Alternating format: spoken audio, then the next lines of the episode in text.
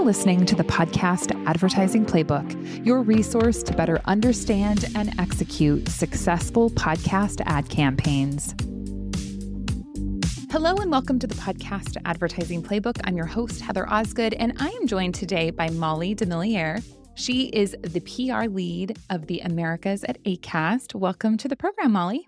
Hi, Heather. Thank you so much for having me. I'm so glad you can be here because you have just really, I think, a unique story to share with us today. And I'm excited to kind of dig into it. So, before we get started, can you tell us just a little bit about yourself and ACAST and what you do? Yeah, absolutely. So, for folks who don't know, ACAST is the hosting, distribution, and monetization platform for podcasts across the open ecosystem. And as the PR lead for the Americas, I oversee both the content and the commercial side for our media relations and broad communication strategy in that region. But also because we are a very lean but mighty team, it we have a very like US focus on our media relations, but a global lens. So what that means is a lot of our news is very driven to our priority US market, but we also understand how to tailor it to Sweden, for example, or the UK. So I work really closely globally to make sure that all of that messaging is aligned while also hitting those individual market nuances. I'm curious when you look at Europe, is that considered as a continent and one place, or do you typically look at it as being all of the many different countries that it is? And do you address each market differently? We definitely address each market differently, also because of language. When we're dealing with communications, especially, you have to be really aligned with the language. You know, we translate everything into Swedish, for example. That's where ACAST started from. That's where we have a really, really strong presence. So everything we do, we need to translate there so that we're still paying attention to that market. And then we're also a really big brand in France. So we then translate everything to French and we have to speak colloquially to those people. And I don't speak Swedish. I don't speak French.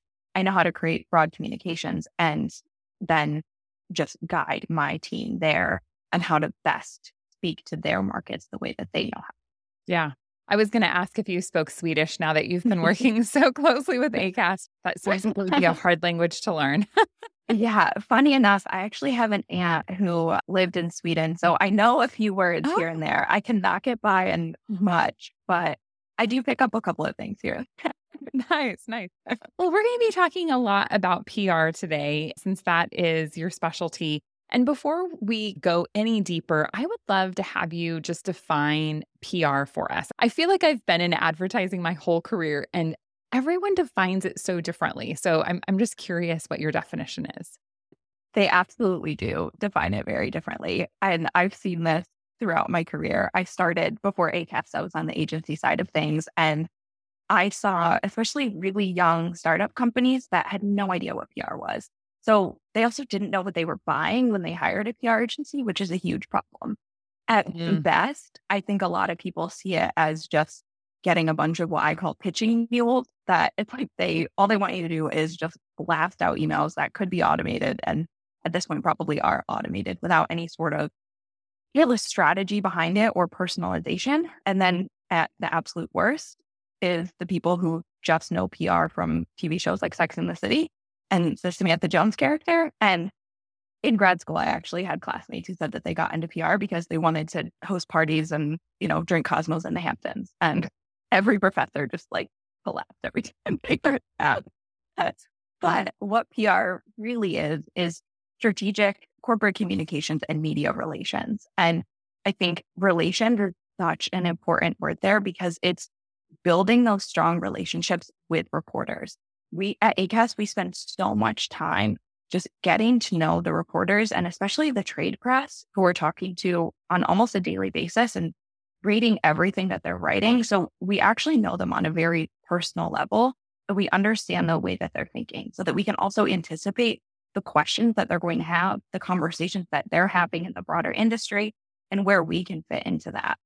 Yeah. I think that you and I have had some some time to talk. And for me, just thinking about it from that perspective, I think makes so much sense because really ultimately it is about creating relationships with the media so that when they need information or when they have something that they want to share, that you can be part of that conversation. And you really can only do that if you already have those pre existing relationships. I mean, yes, mm-hmm. of course, there is the chance that if you send something in, people are going to just publish it because they need something, or maybe it just happens to be something that strikes their interest. But having those pre existing relationships so that you can be there and also being in constant contact with people and letting them know what's going on in your organization. All of those elements, I think, are really the pieces that come together to create a strong PR approach, is what it seems like. Yeah, absolutely. And I think even those like quick hits when they're trying to fill space, when mm-hmm. you understand the way that they're building their business and doing their job, you understand how to get those quick hits in. Like, for example, Chris at Inside Podcasting. I know that he's always looking for stuff on like a Tuesday or a Wednesday for his Thursday newsletter. So that's when I send him things. In getting coffees with Ashley Carman, I know exactly the times that she's looking to get things for her Thursday newsletter, the day that she's starting to write it. Mm-hmm. So I, it's those little nuances of just having those relationships that you're like, okay, well, this might not be a monster story, but we might be able to get a little bit of love for it just because I understand how people work. Yeah, yeah, absolutely. So you obviously have a great understanding of PR. How did you get into podcasting? So I actually got into podcasting by podcasting, um, which is a little bit of a backwards move. I hadn't really listened to podcasts before I started. I'd say this is going four or five years ago at this point. I was living in New York in a little apartment with a bunch of stand up comedians. That definitely was not enough, you know, what the city would define as bedrooms. and so many people could be there.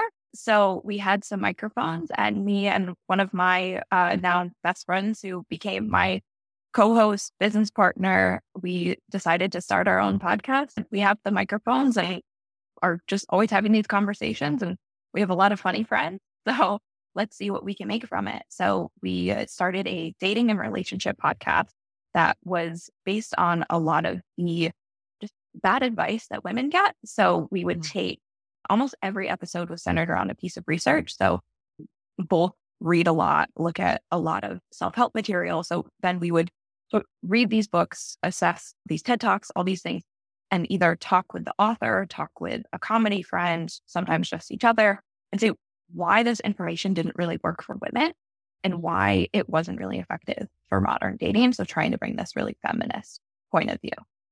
Wow, that's so neat. And so you were a podcaster, and then I presume mm-hmm. you saw the opportunity at ACAST and and moved in that direction. Yeah. So a little bit before that, I was working um, at a PR agency, and I had started working with Netflix on their corporate communication side. And I was really loving the business side of entertainment. And I was lucky enough that the people who were managing my account load saw that, saw, you know, my passion for that space. And they put me on the iHeart podcast uh, team.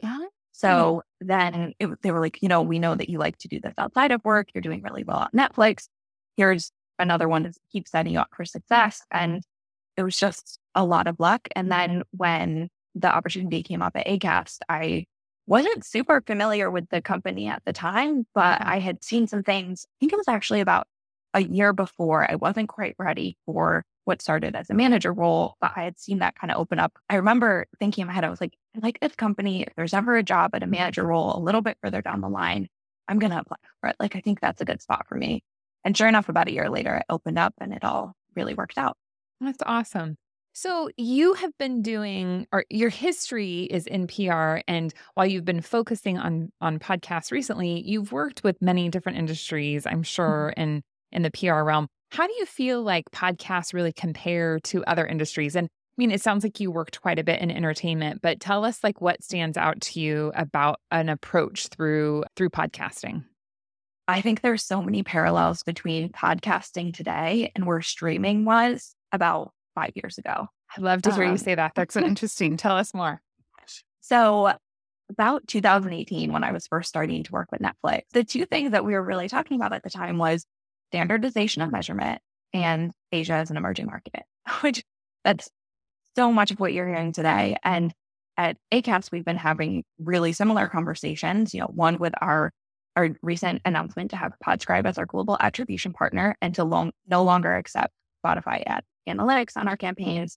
And then also, we recently, about a year ago, we opened up a team in Singapore and we now have some folks over there and starting to grow more into the Asian market.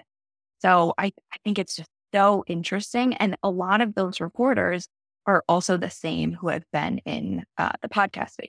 So mm-hmm. for me, I, I feel like I've been at a real advantage in my career because people like Ashley Carman, Todd Spangler at Variety, I've been working with them since like 2017, 2018, just on background conversation. And a lot of it, I wasn't actually pitching for Netflix. I would be doing a lot more of the outreach on when there were corrections that needed to be made in articles or a little bit more of like the background mm. work, but I was getting just little bits into these reporters. And DeMellier is not the most common last name, but sure you know. So I, a lot of them, I think it clicked like this girl had some sort of like clause into Netflix. We need to pay attention to her. So I was just fortunate to keep growing those relationships and carrying them along to different accounts as I was on the agency side. And now just continuing to foster them or have that be a point of reach out of, you know, hey, we haven't worked together in a while. Uh, you might remember me from Netflix and then mm-hmm. introduce them to ACAST. So mm-hmm. it's been a really great tool for me down the line. Yeah, yeah, I would think so.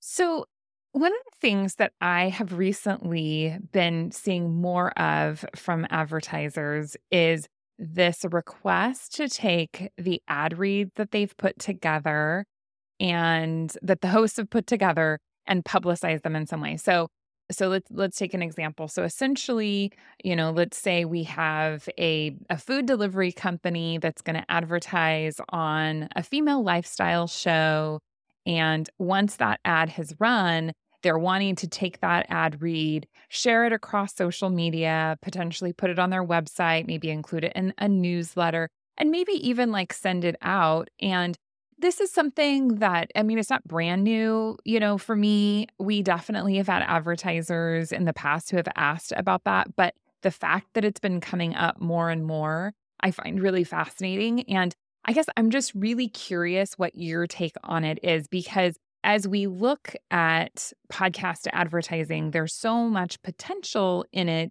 to really leverage the campaign beyond just that ad read. And so I applaud these advertisers because I feel like they're really looking at it from a more kind of maybe global marketing approach as opposed to just saying, like, I'm going to do this spend, which I feel like happens a lot with brands. They do a, a spend, it feels very kind of isolated from the rest of their planning. And for me, that integration, you know, there's a lot of power in that. But I also feel like it opens up this big kind of list of questions and concerns. They're obviously paying for this, right? It's not like, you know, if you pay Conan O'Brien to do an ad read for you, you can't really take Conan O'Brien's name and put it on your website and be like, Conan O'Brien endorsed my product. He loves us. He eats us all the time. Like, that doesn't really work, right? And I mean, it is sponsored content. So I, I, would love to just talk a little bit about about this concept and, and what advertisers are doing, but also how can advertisers leverage their podcast ad campaigns and what should they be doing? Yeah, I first of all, I think this is really exciting that you're seeing this shift in advertisers because I think it's it's really leaning into podcasters as influencing influencer marketing, which Agreed. is exactly what we've been trying to communicate at Acast. And we have a whole side of the business called Acast Creative, which really leads into that element of podcasters. And we create, you know, assets like uh, Instagram Reels and TikToks and just really expanding beyond just a host read, but then also it'll be branded podcast content, like fully branded actual podcasts themselves or episodes within native feeds. But what I love about this as a PR person and some of the speed bumps that I've come into is a lot of brands I found have been very cagey to talk about the host read campaign that they've done, which kind of blows my mind because I'm also like, well, this is public. Out there. Like if you're if you're listening to a podcast, they're gonna say, like, you know, I love XYZ food brand. That it's a little crazy to me that that can be get a no because it is considered public information. So I think seeing them lean into this and want it to be on other feeds is now opening up that conversation to be had more broadly about podcasting as an effective influencer marketing strategy. Mm-hmm. What I would love to see added to that is if we can align on some measurement standards because I think that is what is getting brands to say, like, ah, we don't really want to talk about that because they then don't want to talk about how it potentially perform. But if we can look at it as a holistic, yeah, because if you think about other uh, forms of media, I've talked with a few reporters about this, and they've said it's across the industry. I was like, well, that makes me feel a lot better that it's not just me mm-hmm. uh, getting the hard nose. But they say more legacy forms of advertising, it's pretty cut and dry of how you can see an ad perform. So, like a Super Bowl campaign, for example, like it's really flashy. Everybody sees it. You can see that it does really well. So they're going to want to talk about it. Also, it always gets a lot of press. Mm-hmm. But a, a podcast celeb host read is just kind of like, yeah, like we don't really know how to quantify that because everyone does it differently. And it's like, yeah, this person talked about it for 30 seconds, but like, what does that really mean? So I think being able to put it in this holistic campaign, we can have a much bigger conversation. And then if we can align on how to measure that podcast portion of it, mm-hmm. then we can really be having a real conversation about the effectiveness of that. So I think yeah. it's a step in that direction is how I see it. Yeah. Yeah. No, I think that you're you're right. And I love the comparison to the Super Bowl ads. And I think that one of the things that's very challenging about podcast ad reads is who owns that ad? Is mm-hmm. does the brand own the ad? Does the podcaster own the ad? Should the advertiser pay more if they want to use that in different places? So it's something that we're approaching as an upcharge. So essentially we're saying like, yes, you can use this, but you know, we're going to charge you a bit more. We want to understand exactly where you're going to be sharing it. We want to know for how long you're going to be sharing it. And then for me, just to follow the law, I feel like we also need to say you have to make sure that this is marked as being sponsored content because mm-hmm. like they they shouldn't share it pretending that it was just an organic mention of some sort. But I guess I'm curious, right. like, what is your perspective on it in terms of ownership? Do you have any thoughts on that? Wow, that's a really great question. I think it would probably be the brand that would own it because of, there was a, a payment exchange. But I that's a good point. yeah, that you know they're they're buying that space of content in the feed. But I think as an industry, it does need to be a very, very clear alignment because you can't say, well, you know, I worked with so and so this time and they owned it. Why is it different this time? So I think it, it does need to be standardized across the board. Mm-hmm. And I agree with you that it does really need to be clear that, that it's an ad and especially on different channels. Mm-hmm. Social media channels in particular are getting really cracking down on how things are going to be labeled. And it's also different globally. So if you're looking at global listenership, global audiences, you really need to consider the way that you're creating this content and the transparency that you're put going forward with. Mm-hmm. And yeah. also everyone everyone really knows a, an endorsement when they hear it anyway. And I think podcasters have gotten pretty sly in maybe they're trying to get more money out of brands and saying, you know, this isn't an endorsement yet, wink, wink. And it, and when they're talking about something that they like that they're not getting paid for it. So I think when it's not happening, listeners are very aware of it. And when it is happening, listeners are, are very aware at this point too. Yeah. I feel like, I don't know if you've noticed this, but I don't know, six, ten years ago, anytime someone mentioned a product, they never talked about whether or not it was a sponsorship. And you know, I mean, obviously, we all remember the days of like, oh, I'm going to send you this product to like a blogger, and the blogger would all of a sudden write all these great articles about this new cookware set they got or whatever, right? And um, I remember when all that first started happening, thinking, what a genius idea. These bloggers like get all of this free product, and all they have to do is write this cool article. And I just thought it was like a genius concept. But now here we are. And I feel like now when I hear people talk about products, so often they'll say, and this isn't an ad. Just so you know, I really love this product and it's not an ad.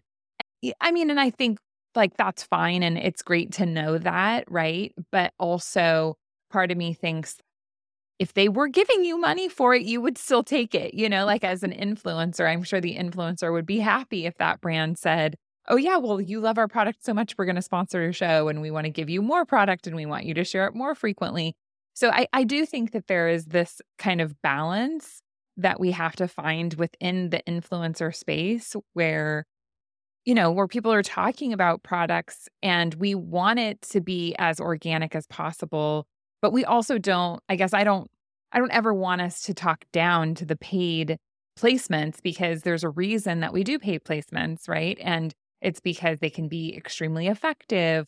We can get mm-hmm. the exposure for brands that we want to get in a more calculated way that is something that the brand is really managing as opposed to just somebody talking about your product because you don't know what they're going to say about your product if they're just talking about it in a truly organic way.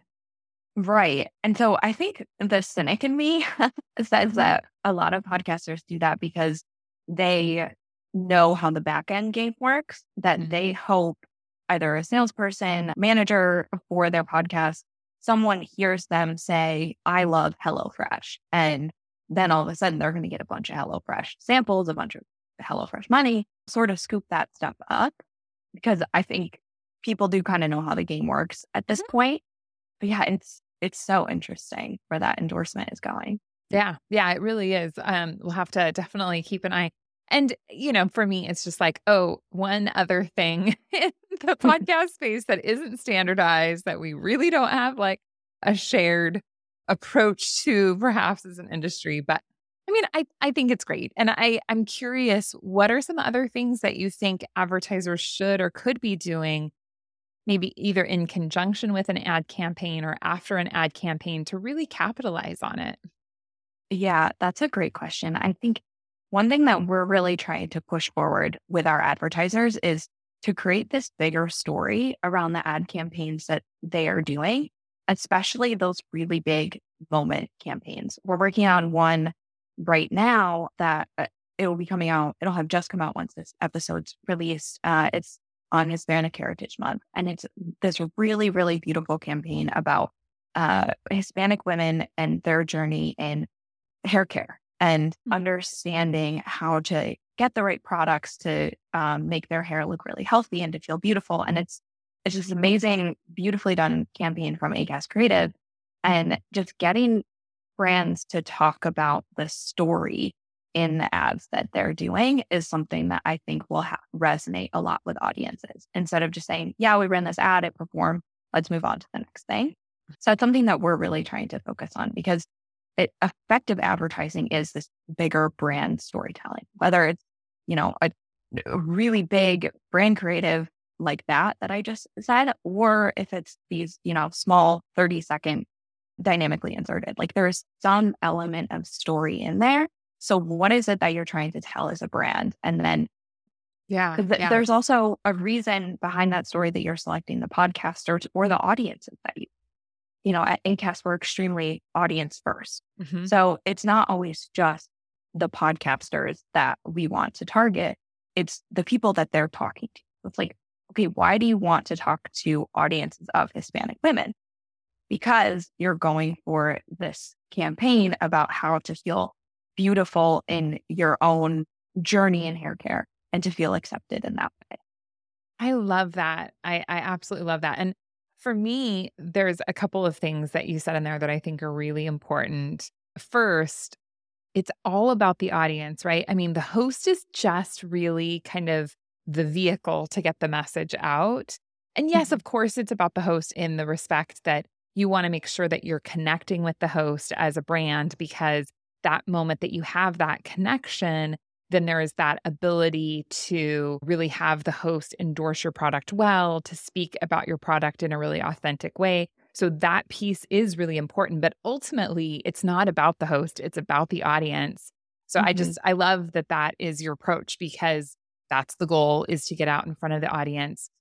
But that also, I think, really dovetails into the idea of creative and how we're mm. approaching creative. And I, I still think that creative is so underlooked in podcasting. It doesn't yeah. even feel to me like, I mean, obviously, you guys have a creative team at ACAST. And I am sure, like, if we went through the bigger, like the iHearts and, you know, some of the bigger podcast companies, of course, they have creative departments, but that's the very top, right? And then it kind of mm-hmm. goes down from there. And my guess would be that if we were to survey 10 top creative agencies and say, hey, we want you to design a podcast ad campaign, they either maybe would have never done one before or have to really, you know, think about how am I going to start on this because it's just it doesn't feel like it's something that people are doing. I would agree. And I also think there's the opposite extreme where it's sometimes the wrong brand want to go too big into brand creative. You know, I hmm. think at ACAST, we have a few different models of how we do it. Uh-huh. And our director of ACAST Creative and executive producer, her name is Shantae Howell. She is absolutely brilliant and amazing at what she does. And it, one of the problems that she's really had to educate the market on is when you say brand creative, every brand is like, ah, yeah, well, we'll just make a branded podcast. Well, are you actually going to be able to sustain it? Or is that the right message for, for what you're doing? Oh, that's and so funny. She, yeah, she has spearheaded two under ACAST that are absolutely phenomenal that everyone should go listen to. One is called Roundabout, it's by State Farm, and the other one is called Self from a uh, startup a financial company, also called Self Financial. But the thing that's really incredible about what she did there is they're all by all of the episodes are individual from podcasters from the ACAST Creative Network. So it's not just spokespeople from the brand talking about the brand. It's right. storytelling that the brand is just a part of the conversation on. Mm-hmm. So it's really, really enjoyable podcast to do that I think is so important instead of like, okay, how do we tell a, a State Farm story? What story does State Farm fit into? Roundabout, it's road trips. And everyone has a really compelling road trip story from some point in their life. And it, in there, we have some really just amazing soundscaping that happens too that I just love. Like, I think travel and cars specifically give so much just beautiful audio mm-hmm. to just the sound of the road, the sound of engines, everything around you. It's just like a really, really beautiful creative production. That's awesome. And I think that you really kind of have hit the nail on the head. I'm not saying there's anything wrong with branded podcasts. I think, as you've mentioned, when they're done well, they can be amazing.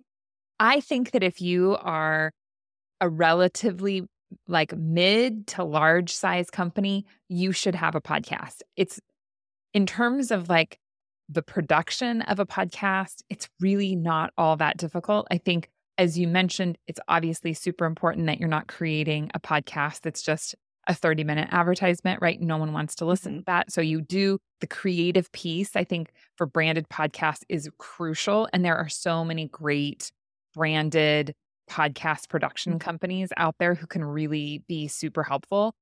I think cor- corporations should all have podcasts personally. But then, like, mm-hmm. as you mentioned, like, that's kind of the pinnacle for me, right? Is like, mm-hmm. we're going to have our own show. But then, what are we looking at from an advertising perspective, mm-hmm. right? And how are we creating our entire campaign? And for me, it reaches over, it's all of the elements, right? It's, it's, we're going to create this very orchestrated message about who we are as an organization and our marketing approach overall from A to Z should be all encompassing of this messaging and podcast should just fit in there. And I guess I just I feel that too often podcasts still feel like a real just add-on and afterthought. And uh-huh. it and I guess that for me is the hardest part behind it because it's not an add-on and it, it isn't an afterthought and we need you know, we need the marketers to be approaching it in a way where it is fully integrated into their overall messaging. And I think for me, this does go again back to creative is that I think often marketers feel like because they're not the ones having the ad recorded and cut and delivered, that means it it shouldn't maybe follow their same marketing path. But for me, that's when it's even more important and I love the idea with this Hispanic Heritage Month that you've got this really clear through line of what the content is meant to be within the ad. And it's obviously all leading back, I presume, to a hair care product company. Yeah. And like, but, but what a great way to tell a story instead of just run an ad. And my guess is is that they're not just doing that approach in podcasting. They're probably doing that approach in other places as well. Yeah, absolutely. You know, I I think eh, there's so many creative ways to to get these ads out there. We also work with the Higher Ground Company, mm-hmm. and they're just the the Obama's Higher Ground Company for folks okay. who don't know, and it's they're just the masters of storytelling, and we've started to work with them on sort of what's going back to like this influencer marketing concept, using those podcasters as influencers for the brand and bringing in social media on top of it. So we currently have a show um, that we produce with them called Your Mama's Kitchen.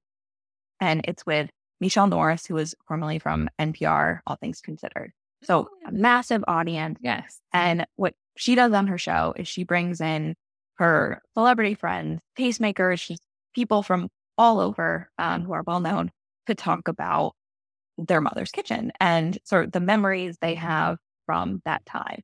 And so it, the conversation can really just run a gambit. But it's sponsored by an alcohol brand. And within that, we have what at Acast we call sponsored stories. So it's about a four minute long, long segment that's individualized to each episode. And then on top of that, we on social media then put out a recipe with that alcohol brand from that guest who was on the show that week and it's just completely unique, somehow will align to their story within the episode. And it's so it's this four minute long segment. It's the sponsorship at the top of the show, it's social media. And then it's this whole just amazing conversation about family and food, nostalgia around the brand. And it's just, it's absolutely brilliant. I love it. I feel like I'm going to have to listen to that podcast. Yeah, definitely do. Your mama's kitchen. I'm going to mark that one down. So, kind of changing lanes just a little bit. We always talk in the podcast industry about kind of how close knit the industry is. Mm. And, you know, it's, we all go to podcast movement and we're like, hey, here's like the, you know, 500 of us or whatever, 100 of us that all talk to each other over the last year and we get to see each other face to face. How should how should folks be leveraging kind of the trade publications to make a bigger splash within the podcast community? The trade publications, regardless of what industry you're in, are exactly where you need to be. And, no matter what stage you're at as a as business, because where you start the conversation as a new business, but as an older company, you don't want to just turn your back and say, okay, well, we're only going to talk to mainstream now. Because I guarantee you that Ashley Carman's who of the world and Anne Steele at Wall Street Journal, they're reading James Cridland at Podnews. They because those they have to cover those beats, but they also have to cover a lot of other things. So they are getting the information from those trades. So you need to that it's sort of like your first level of entry is to make sure that the trades know exactly who you are, what you do, and like you as a business. So they're going to write positively. So mm-hmm. there's so much that goes into that. It's not only just creating really strong news communication, but it's going back to what we were talking about earlier, just the great relationship building. So we spend so much time talking with reporters on background, getting coffee, drinks, dinner, any of the things that we can at Podcast Movement or other events in the industry, and just spending the time. We even take um, with some reporters who are a little more techie or just kind of want to nerd out on what we're doing, we'll set up product demos that we have, you know, they have no intention of covering, but they get to know our product team and kind of look under the hood of what's happening at Acast and kind of, you know, walk through some of our interfaces and see how we're thinking, what we're thinking about for the future. And it's just, it's invaluable. And I think I've been at Acast now for a little over two years and I was really fortunate to walk into a really strong trade press relationship. And it has just continued to grow. That this was the first year at Podcast Movement. I had trade press reaching out to me for meetings. I was like, oh my gosh, like I need to start booking out my calendar for weeks and weeks in advance. But it was just really amazing to see that now, because of all of that hard work from the entire global team, Acast is seen as someone that they need to talk to. They need to understand what's happening to then understand the broader industry. Mm. Love it. Love it. I feel like that is all just so so important and there's there's so many levels, but really I think that the trade publications are incredibly helpful. So if you are a brand that is trying to break into podcast advertising or try to understand podcast advertising or even just the entire kind of ecosphere here, I think really getting dialed into some of those is super helpful. So I mm-hmm. know. Uh, so I, I guess I'm, I'm curious, Molly, not to put you on the spot, but like, mm. because I know you really shouldn't have favorites as a PR person, but like, if if somebody has not really cracked into any of the podcast trade publications, where do you think they should start? Oh, I love them all equally. I kind of feel like a mother with her children. yes, I'm sure. But I would say, I think James Cridland at Podnews and Sam Sethi, who is his co host on the Podnews Weekly Review, they, in a lot of folks' eyes, I think really are just like the first line of defense when it comes to all news. If Podnews is covering it, the majority of the other trades will. I would say the one who I have really enjoyed getting to spend time getting to know, but then also educate on what we're doing in our business model and has helped actually inform later some of our business narratives has been Frank Saxe at Inside Radio and Podcast News Daily. He is an old, you know, a traditional radio reporter. So he still likes to take an interview. He likes to ask questions and Q and A's. So it helps you add a little bit more than just the standard press release into the conversation that you're trying to set. Brad Hill at Rain News, he's the one who likes a little bit more of that techier side. Mm-hmm. And he will love a product demo, get to see a little bit more of what's going on. And of course, Bryan Barletta Sounds Profitable. He just, I feel like he knows everyone in the industry and he can make every connection possible. And his team is also growing. I've really, really gotten to work well with Manuela and Gavin on his team now. And they're just, I feel like by this time next year, we're going to be seeing a totally different version of Sounds Profitable and the mm. type of work that they're covering. So I think it's important to, to see where folks are headed. You know, I think, sorry, I could talk about this forever, but Alyssa Meyers is a really great example of that. She's over at Marketing Brew, which for Acast, yes. the B2B business. Yeah, yes. I love Alyssa. I actually started working with her a hundred years ago well, when how long I has Marketing Brew been going on forever, right? No, so Morning Brew has been around for longer, but okay. Katie Bain started, uh, who is at Ad Age now, she started Marketing Brew. I want to say not that long ago, 2017, 2018. Oh, really? Yeah. So, so that's I'm thinking of Morning Brew then. Yeah, it's the parent company. But Alyssa started, I want to say around 2017, 2018, about that time as a fellow just out of college at Business Insider. And that's when I was just starting the iHeartBeat. And I was like, I don't know what this podcasting thing is. So then I started working a little bit with Alyssa, and I feel like we kind of grew there. I was like, this girl knows what she's talking about. So I just absorbed everything she was doing. And then very slowly she started to move over and now she's in a really great spot. And for a long time was predominantly covering audio at Marketing Brew, which was huge for getting Acast B2B narrative out there. So it's the media landscape is always changing. Mm-hmm. But so if a reporter leaves, do not think that is a loss. They are going somewhere else and it yep. might be even even better. You know, Ash, yeah. I think Ashley Carman, I've mentioned a million times on this, is I started working with her at a similar time and I started working with Alyssa when she was um, at The Verge covering audio tech very broadly and Nick Quah was still doing Hot Pod. So, I mean, podcasting was just a very rare, you could tell it was an interest of hers. And then all of a sudden she went to Bloomberg. I was like, right, this is, this is better than Christmas for me. I was so excited that day. Um, so it's, you know, relationships can change and sometimes for the better. And then when someone new comes in, that's just now it's two publications that you have a relationship with. Right, right, uh, right. Uh, absolutely, totally. The other thing, too, that I think is really important that you mentioned is that what is so cool about the podcast space is that we have these very specific kind of niche trade publications, which are terrific. But what we're seeing, as like we've just talking about with Marketing Brew and Bloomberg, like like these much bigger publications, even The Verge, like they're starting to, and maybe starting is the wrong word because they've been doing it for a while, but I mean, they all have these audio and now leaning podcasts, writers. And so like as we're talking about a campaign, even being able to send a press release out to these publications and say, hey, this is what we're doing with our campaign. This is how we're approaching it. I mean, that is just really great information for those publications. So it doesn't even necessarily have to be trade specific within mm-hmm. like our micro ecosphere. It could be even larger, but still within that podcast audio space. So there's just a lot of mm-hmm. opportunity in there for for brands to really capitalize on getting more coverage beyond just the ads that they're purchasing Absolutely. or the podcast that they're producing, you know, their branded. Yes.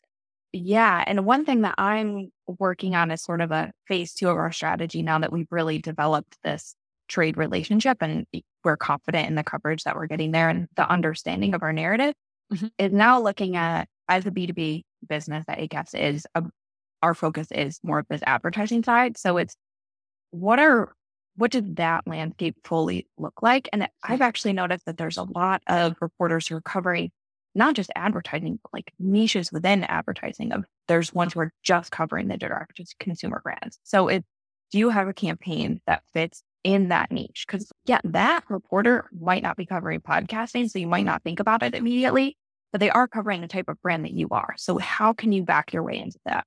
And we have a really strong research brand at Acast. So that's somewhere that we run very specialized research reports. And mm-hmm. then we look and see where else it can fit into the market. Or if we're able to get brand approval on some campaigns to speak about, we'll also, you know, just send them specifically like this. Here's this case study. Would you like to talk about it?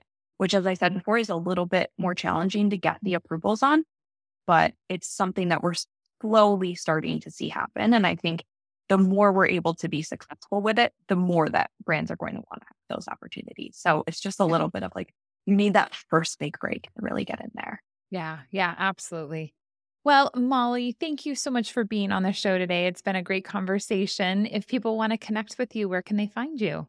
I am on LinkedIn, uh, just slash Molly DeMellier. Awesome. Well, thanks for being on the show. Yeah, thank you so much for having me. This was great. Thank you for listening. I hope that you have enjoyed this conversation as much as I have. I haven't talked a ton about PR on the show, so I feel like I got a ton of great ideas today. I hope you did as well, and I encourage you to go and implement them.